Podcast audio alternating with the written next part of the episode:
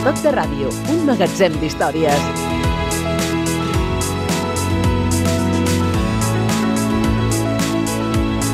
El 13 d'abril de 1978 sortia als quioscos el primer número de l'Estaca, setmanari de l'Hospitalet.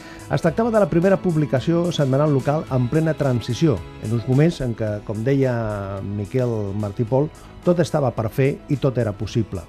Va ser una experiència intensa però efímera, de la qual van ser protagonistes periodistes corresponsals de la premsa de Barcelona que es van embarcar en un projecte il·lusionant, convençuts de la importància de la informació en el nou marc polític que ja es veia venir.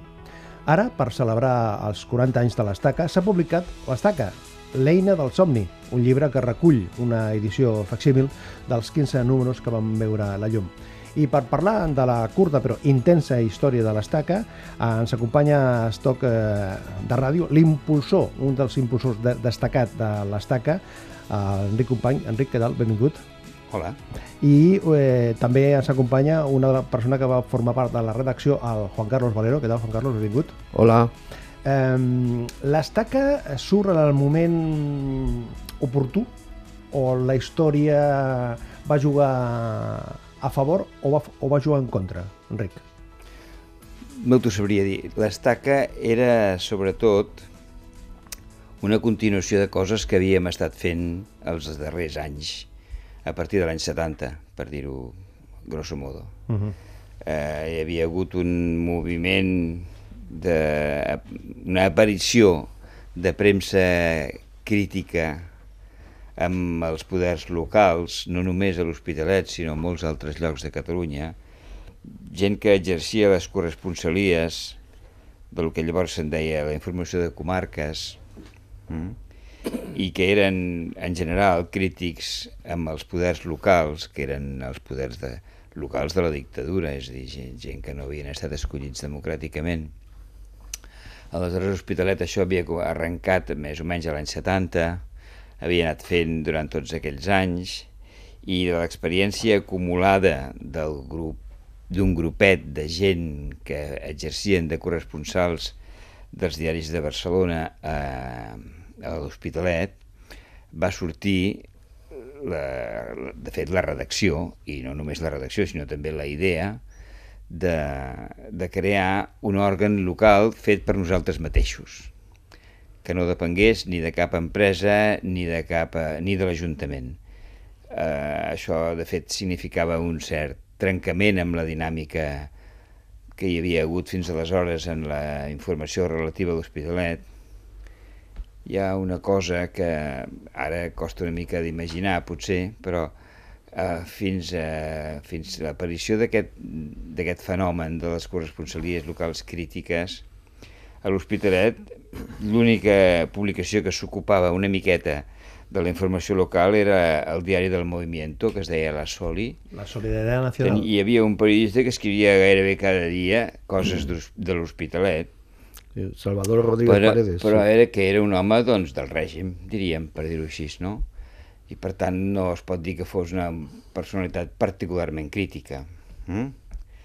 Aleshores, el que vam fer nosaltres, a partir de, ja dic, més o menys de, més o menys del 1970, va ser trencar aquesta dinàmica i donar un altre tipus d'informació, una altra actitud davant de les institucions locals i polítiques en general.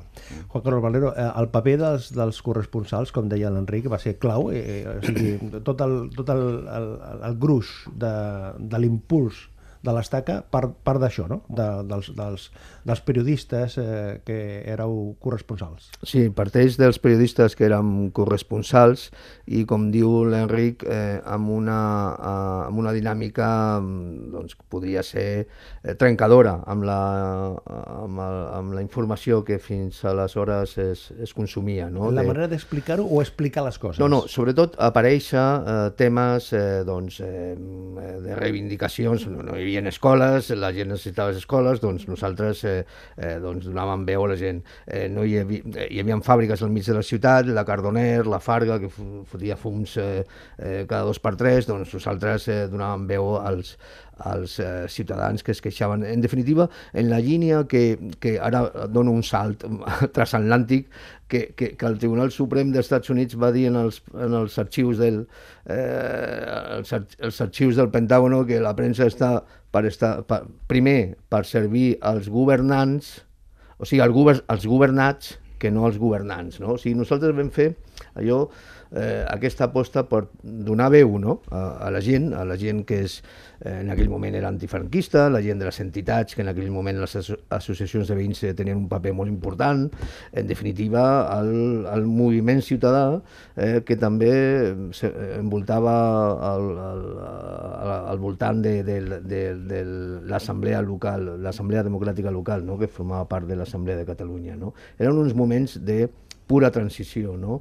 I, i els corresponsals ens vam unir en, en, un, en una petita organització molt flexible que es deia Club de Premsa i vull dir, cooperàvem conjuntament, ens passàvem ens passàvem doncs, informació, fons, i en definitiva els mitjans de comunicació de Barcelona mm, eh, tenien una visió del que passava a Hospitalet i arreu de les comarques més propera al ciutadà que no els que manaven. Mm. Ens acompanya també el Jesús eh, Vila, que forma part de la redacció de l'Estaca i a més a més és eh, l'autor del llibre L'Estaca, l'eina del somni. Jesús, eh, l'Estaca va ser un somni o, o en el seu moment o ara des de la perspectiva de 40 anys és quan eh, tu dius el títol hauria de ser això, és l'eina d'un somni? Sí, eh, jo crec que és vist des de la perspectiva actual. Quan la vam fer no creiem que era un somni, pensàvem que era una realitat, que podíem fer-ho. Una que... necessitat. Eh, evidentment, és a dir, no hi havia premsa crítica a l'Hospitalet i aquell era el primer intent de fer-ho de forma coordinada, perquè el que ja fèiem era corresponsalies crítiques a tot arreu, no? Però com a mitjà de comunicació propi de la ciutat no n'hi havia cap, ja hi havia algun, eh, algun intent previ mm, eh, promocionat directament des de l'Ajuntament i per tant no era el que nosaltres eh, consideràvem premsa crítica i aquest primer intent va ser el que nosaltres pensàvem que acabaria consolidant-se. Eh, ara hem vist que era l'eina d'un somni, ho hem vist ara. Aleshores pensàvem que era l'eina eh, més útil per la ciutat per construir eh, el futur immediat, que ja s'albirava en aquells moments, que era la democràcia que la teníem a tocar, no? Uh -huh. I creiem que, a més, era un instrument imprescindible per poder fer un, una democràcia de qualitat a, a l'Hospitalet.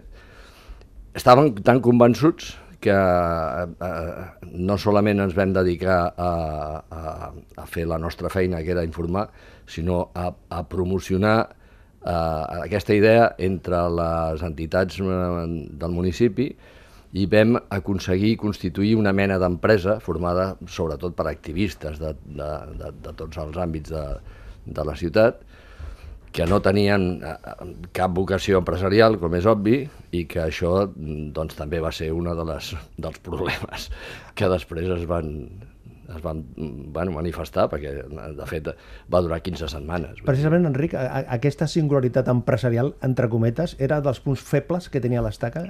Llavors? Segons quin sentit era feble, en segons quin sentit era, era una fortalesa. Fortalesa per, per no dependre de, sí, de, de cap subvenció. Que, que, que l'experiment no va sortir bé, no hi ha cap mena de dubte, eh? O sigui, o sigui, va durar, com han dit, 15, 15 setmanes, 15 números, és dir, que no, no va sortir bé però eh, nosaltres fèiem informació, però he dit abans que el sorgiment de la, la publicació va ser com una mena de, no diré així, culminació, però sí continuació d'altres coses que alguns fèiem. Mm? Perquè la mateixa gent que estàvem eh, en el periodisme en aquell moment, que ens iniciàvem en el periodisme, per ser més precisos, eh, fèiem altres coses i havíem fet altres coses. Mm? Alguns de nosaltres estàvem fortament implicats en el, en el teixit polític de la ciutat, que era un teixit clandestí. És a dir, formeu uh, part de l'activitat uh, política uh, clandestina. Sí, el, el, alguns, no tots, però alguns sí. Uh, alguns de nosaltres havíem tingut molta activitat en els moviments culturals de la ciutat, fins feia quatre dies, fins a, vaja, pràcticament fins a llavors mateix, eh, formaven part del teixit associatiu de la ciutat. I el que ens movia era, efectivament, eh, fer informació en tant que eren periodistes, directament, sense cap mena de... Però al mateix temps ens, ens movia la, la, la voluntat de participar del moviment cívic i polític que demanava la llibertat i la democràcia, i al mateix temps encara ens movia una certa idea de ciutat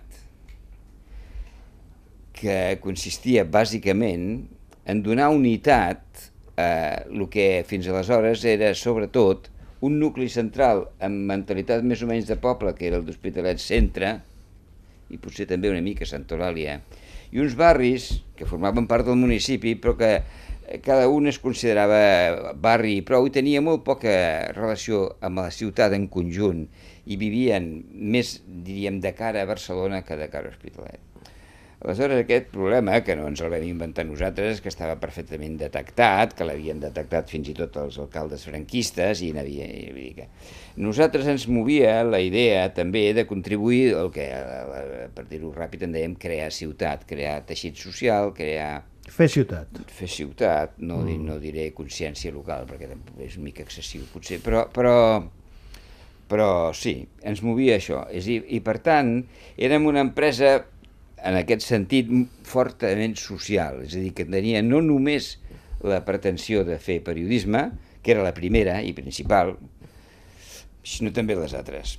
Aleshores, el nostre fracàs va ser múltiple. És dir, no només vam fracassar com a empresa, vam fracassar com a periodistes i vam fracassar com a moviment. És a dir, que va ser una cosa quina visió, me, quina visió més crítica, Enric? Fantàstica. No, quina... crítica no. Han passat 40 anys i no cal que... no ploro per això, eh? Però, però sí que va servir l'estaca en el seu moment, eh? És a dir, no, Jesús? Eh, sí, jo... Juan Carlos? Vaja, eh, eh, va ser una escola, eh, l'estaca va ser una escola de periodisme com deia l'Enric, culminació de tot un procés. És a dir, nosaltres estàvem aprenent a fer premsa i, i l'estaca va suposar la culminació d'aquest procés. Va ser un màster de veritat. Sí, tanta culminació, tanta culminació que quan es va acabar l'estaca es va acabar una bona part de la interrelació eh, professional dels corresponsals. És a dir, es van anar deslligant. Tot això va coincidir també amb l'inici de la democràcia municipal. És a dir, que perquè Llavors podíem dir que els corresponsals eh, éreu un lobby? Sí, sens dubte, sí, un lobby sí, organitzat, sí. eh? o sigui, un, un lobby hi havia que coordinació, no? que s'autoreproduïa, a més. És, és a dir, era un lobby que buscàvem peces que estiguessin en la nostra sintonia per ocupar més espais d'informació als diaris, als diaris, ja no solament als diaris, i a les agències, i a la hoja del lunes, és a dir, a tot el que era premsa... Les emissores, també. De, les emissores, o sigui, eh, hi havia poca cosa aleshores, però sí, sí. alguna cosa es va, es va fer i sobretot posteriorment. Però bueno, de tota manera vull dir que actuàvem com un lobby, érem conscients de que eren un, un lobby, i no solament érem conscients de que eren un lobby, sinó érem conscients de que teníem influència sobre l'esdevenir de la política local i això era una cosa que Influència... compensava més sí? que eh, el producte mm, professional, és a dir, cobrava matant la peça, però en canvi veiem que eh, el que fèiem tenia una certa efectivitat. Però influència amb els actors polítics, és a dir, estem, sí, parlant, sí. estem parlant de l'any 78, la, els ajuntaments democràtics són del, del 79, Clar. és a dir, que la influència dels actors polítics sí, que sí. estaven... Que ja estaven molt desprestigiats perquè estaven a l'última onada del franquisme, per tant, no, ah. molt, molt desgastats amb un ajuntament en l'últim moment, quan surt l'estat, que ja pràcticament... Sí, però també amb, incidència amb, amb els partits democràtics, és sí, a dir, sí, o sigui, sí, sí. els partits que després van arribar al, al govern, a l'Ajuntament, hi havia deia... incidència ja? Hi havia incidència amb el SUC, amb el PT, amb l'RT, amb els socialistes, amb Convergència. Diu l'Enric amb el cap que no. T'explico. Com deia l'Enric, mm, eh, molts corresponsals eh, no es van organitzar políticament mai, però alguns sí, i eh, era evident que la feina d'influència que la premsa podia exercir sobre el, el, el que era al final de l'Ajuntament eh, en plena dissolució eh, del franquisme, s'aspirava per part d'alguns a, a poder reproduir amb el futur del, del, del, dels ajuntaments democràtics que sorgissin d'allà. Mm, hi havia influència en aquest sentit, eh, amb, amb, amb el sentit de la, de la vocació de fer una premsa que tingués que continués tenint la influència que havia tingut. Òbviament, eh, això després es va veure que era impossible pels propis resultats electorals, perquè l'evidència és que eh, va sortir, van sortir uns, uns governs d'esquerres. A Hospitalet, en concret, eh, només hi havia quatre regidors a l'oposició amb un pacte de govern, primer dos i després quatre, perquè no oblidem que es va fer un pacte eh, socialistes, comunistes i convergents per governar els ajuntaments democràtics i va quedar només a l'oposició UCD. A l'Hospitalet UCD tenia dos regidors i la resta eren 25 regidors contra dos contra davant de dos regidors. No? Parlem del 79, eh? De, Par Parlem de... del primer Ajuntament mm. Democràtic amb majoria del, del, del PSC, que va treure un regidor més i per tant l'alcaldia, i amb un pacte molt fort amb el, amb el SUC en aquells moments. Eh, els que vam continuar fent periodisme a la ciutat en aquells moments, en, vam descobrir de sobte que la nostra influència, que havia sigut molt mm, forta amb l'últim període del franquisme sobre els ajuntaments, va ser absolutament nula a continuació. La capacitat d'incidència. Sí, i a més amb la debilitat que eh, suposava el no estar ja coordinats, és a dir, eh, el Club de Premsa de l'Hospitalet pràcticament es va dissoldre amb la trencadissa de l'estaca i mm. en conseqüència teníem la, la força individual de cadascú, no la col·lectiva que havien tingut prèviament. Juan Carlos, per què un, un, un, un, eh, una proposta com l'estaca eh, neix a l'Hospitalet i a la resta, a la resta, al Baix Llobregat, que era un nucli, és un nucli destacat, amb, un, amb, amb una gran participació popular, amb, una, amb un element reivindicatiu històric també, per què a l'Hospitalet va quallar inicialment i a la resta de ciutats eh, veïnes no va haver una proposta similar? Sí, bueno... Eh, per, la, jo... per, la, per les característiques de la, de la ciutat, per la dimensió, per la força associativa, jo crec que, per la voluntat dels corresponsals? Jo crec que va ser per, que, que va aparèixer l'estaca per la voluntat dels corresponsals, fonamentalment, per la voluntat de nosaltres fa 40 anys, no? que eh, començàvem, com ha dit eh, l'Enric, eh, el nostre ofici de periodista i que vam fer aquest assaig-error eh, d'intentar canalitzar una publicació local en la que ja era la segona ciutat de, de Catalunya, però amb el pas del temps eh, ha passat el, el contrari del que deies tu. O sigui, altres poblacions eh, del Baix Llobregat i de, i de tota Catalunya tenen publicacions independents locals de proximitat, de sí, proximitat local, sí, sí. Eh, independents, eh? a part dels butlletins municipals o, o, els, eh, o les publicacions municipals eh, que, edita el, eh, que editen els ajuntaments. Dic fetes per periodistes de forma independent, o bé per una empresa, o per un col·lectiu, o per una associació, no? I eh, dona, o sigui, eh, ens trobem amb la paradoxa que la segona ciutat de Catalunya, eh, per les característiques que siguin, per la seva proximitat de, eh, a Barcelona, per el que dèiem de, de la identificació més en el barri, la gent que viu a Belvitge pues, eh, diu, diu que és de Belvitge, no? per exemple. No? Ho deia abans molt més que ara, no? però encara hi ha aquesta, aquesta visió. No? I encara avui no hi ha en la segona ciutat de Catalunya una publicació independent feta per periodistes o per una empresa privada o per una associació. No? Per això ha sorgit ara, eh, mirant pel retrovisor del temps, no? ara uns joves eh, ens han vingut a veure, ens hem trobat, hem fet reunions i hem creat una associació que es diu que es diu Foment de la Informació Crítica, que ha rescatat, eh, aprofitant l'efemèride de, dels, 40, de, dels 40 anys de l'estaca, ha rescatat, diguéssim, aquest periodisme crític, fresc, molt pur, que era eh, fa 40 anys l'estaca, perquè, perquè ara doncs, es pugui mostrar Eh, justament hem fet un, el llibre aquest que ha escrit eh, Jesús Vila amb l'edició facsímil dels de, de números i un, una exposició eh, que eh, es pot anar a veure fins al 27 de maig en el Museu d'Història de, de la ciutat i després a més llocs. Ara arribarem a aquests punts que, que, que teníem pendents per, per, sento, eh? cap, cap problema. dir una cosa sobre això, Endavant, que és que, eh, que eh, de la mateixa manera que he dit que hi havia un moviment de corresponsals eh, arreu de Catalunya, sobretot l'àrea de Barcelona, però, però també les principals capitals de, de comarca i així, també hi havia un moviment de promoció de publicacions noves. D'aquella època me'n recordo que va sorgir eh, eh, aquest que se'n diu el Regió 7. Regió 7, sí. Un altre que se'n deia el 9. 9. El 9, 9, a Vic, sí.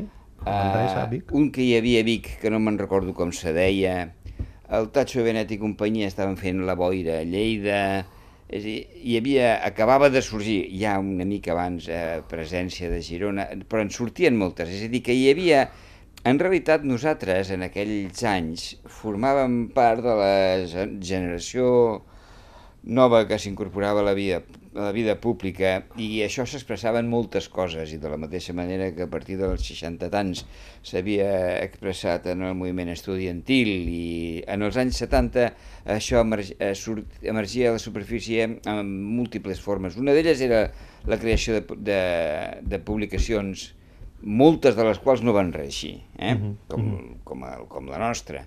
Però vull dir-te que això no és un fenomen estrictament local, eh? sinó que és una expressió més d'una cosa d'aquest d'aquest floriment sí, més no, general. Una cosa només, eh, és veritat que no és un, un moviment estrictament local, però jo crec que les característiques que va agafar l'Hospitalet sí que són significativament diferents de la, de, la, de la resta. És a dir, aquest moviment de corresponsals, jo després l'he anat estudiant perquè jo deia, cony, a la resta de la comarca eh, hi havia corresponsals dels mitjans de, de premsa. Jo tenia companys al meu diari que eren corresponsals de Cornellà, d'Esplugues. De, de allà no existia aquest moviment de corresponsals que vam aconseguir a l'Hospitalet. O sigui, aquesta coordinació no existia. Això va ser únic a, la nostra ciutat. Jesús, el, el llibre, l'estaca, eh, l'eina del somni, és eh, un recull, una edició facsímil dels 15 números i després hi ha una, una, un, una sèrie de reflexions que tu fas i a més a més amb la participació del que va ser el, el director, el Lluís Batés. Per què aquest llibre? Per què? Bueno, té un objectiu eh, claríssim, que és commemorar el 40 aniversari de la sortida del, del, del semanari. Eh, jo ja havia fet el, fa molts anys el primer el, el, número, el, el butlletí número 4 del Centre d'Estudis de l'Hospitalet quan eh, em van demanar que fes una mica una història de lo que havia estat la premsa a la ciutat. I allà vaig fer un recompte eh, d'urgència, però ja molt, molt més pròxim amb el temps, del que havia significat l'estaca. I em semblava que ara, que feien 40 anys, es podia ampliar una mica el coneixement de l'estaca mm, fent una descripció de moltes altres coses del contingut de l'estaca que no s'havien fet en aquell estudi i d'aquí surt uh, aquest llibre, és a dir, el, lli el llibre acompanya el facsímil, l'important del llibre és el facsímil i la resta és bueno, una justificació de com vam fer l'estaca, com va funcionar, quins eren els seus continguts, etc. les seves mancances. I aquesta exposició que aquests dies i eh, fins al 27 de maig hi ha al Museu de, de l'Hospitalet, que després serà itinerant per la resta de la, de la ciutat per, per mostrar a la, a, la, a la gent que té més de 40 anys, d'alguna manera... No, i, i els el, joves, i els joves també. Els joves. No, i, jo crec que més els joves, més, més els joves que els que tenen 40 sí. anys, perquè clar, aquí del, del que es tracta és d'explicar que fa 40 anys es, feien, eh, es feia un, un tipus d'informació eh, que podria ser reproduïble eh, actualment,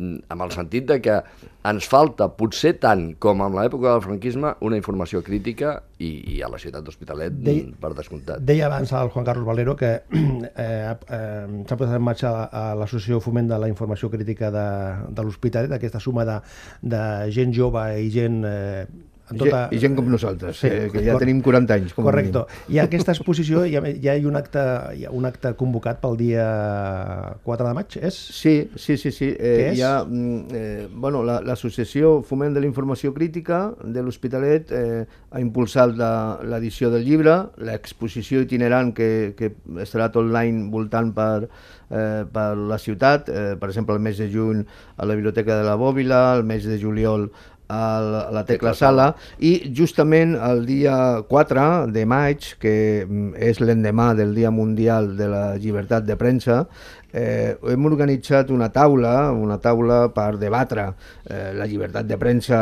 a l'Hospitalet, eh, amb motiu d'aquest dia, d'aquesta diada, amb la participació d'Òscar Sánchez, que és el director dels mitjans de, eh, municipals eh, de la ciutat, l'Imanol Crespo, que és el director d'una publicació ja comarcal, que, que, va, que és més enllà d'Hospitalets, tot el Baix Llobregat, i amb Francisco Rodríguez, Francisco Javier Rodríguez, redactor de, de Gínia l'Hospitalet, que d'un grup que es diu Comunicació 21, que fa diferents publicacions gratuïtes en l'àrea metropolitana, i amb José Polo, que és corresponsal de La Vanguardia a l'Hospitalet i al Baix Llobregat. Eh, el debat eh, tindrà lloc al, a, a l'Harmonia, allà al centre de, de l'Hospitalet, a les 7 de la tarda del dia 4.